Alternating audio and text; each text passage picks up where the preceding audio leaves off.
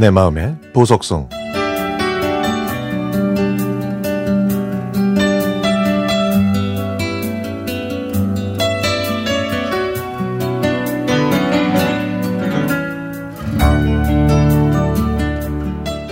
저희 집은 삼형제라 부모님께서 대학 등록금을 대는데 많이 힘들어 하셨습니다.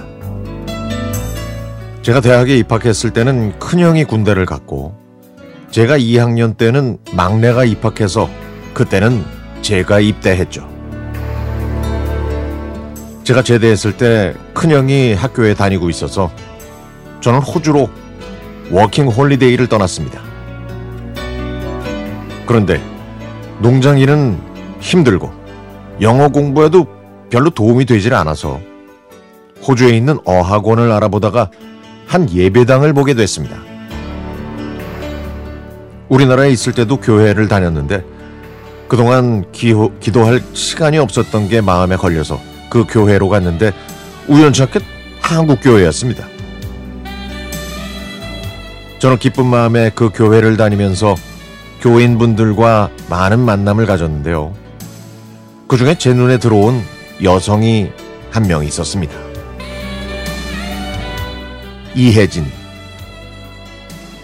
혜진이는 유학생들이 호주에 오면 언어 때문에 힘들어 하는데 공부는 잘 되는지, 어학원은 괜찮은 데를 다니는지, 농장 일은 그만뒀는지 저한테 친절하게 물어봤고, 그런 배려에 감동했던 저는 그녀에게 고백을 했죠.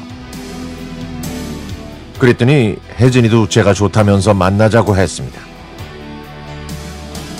혜진이 가족은 호주에 이민을 왔고 어머니는 마트를 운영하십니다. 그래서 저는 혜진이한테 영어를 더 배웠고 어머니가 하시는 마트에서 일도 할 수 있었죠. 저희는 서로에게 점점 더 끌렸고 마침내 미래를 약속했고 혜진이는 저한테 한국에 가면 어머니께 자기 얘기를 잘 해달라고 부탁했습니다. 저는 1년 후에 한국으로 돌아와 복학해서 열심히 공부했습니다. 혜진이와 저는 메일과 문자로 사랑을 확인했고 저희의 사랑은 영원할 줄 알았습니다. 그런데 제가 어머니께 호주에 사는 여성을 사랑한다고 말씀드렸더니 어머니는 그럼 결혼하면 어디서 살 거냐고 물어보셨죠. 그래서 저는 설계사 자격증을 따서 호주로 가겠다고 했습니다. 아유, 너는 엄마 생각은 하나도 안 하고 그 애만 생각하는구나. 나는 너 없이 못 산다.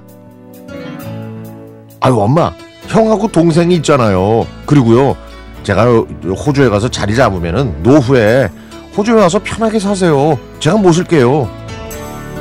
아니야, 아니야. 나는 너한테 의지했어. 그 결혼 다시 한번 생각해 주라.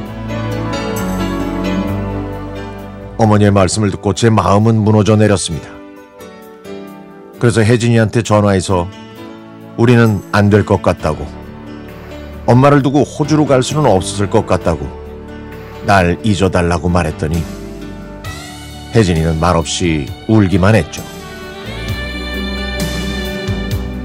어느덧 시간이 흘러 10개월이나 지났습니다.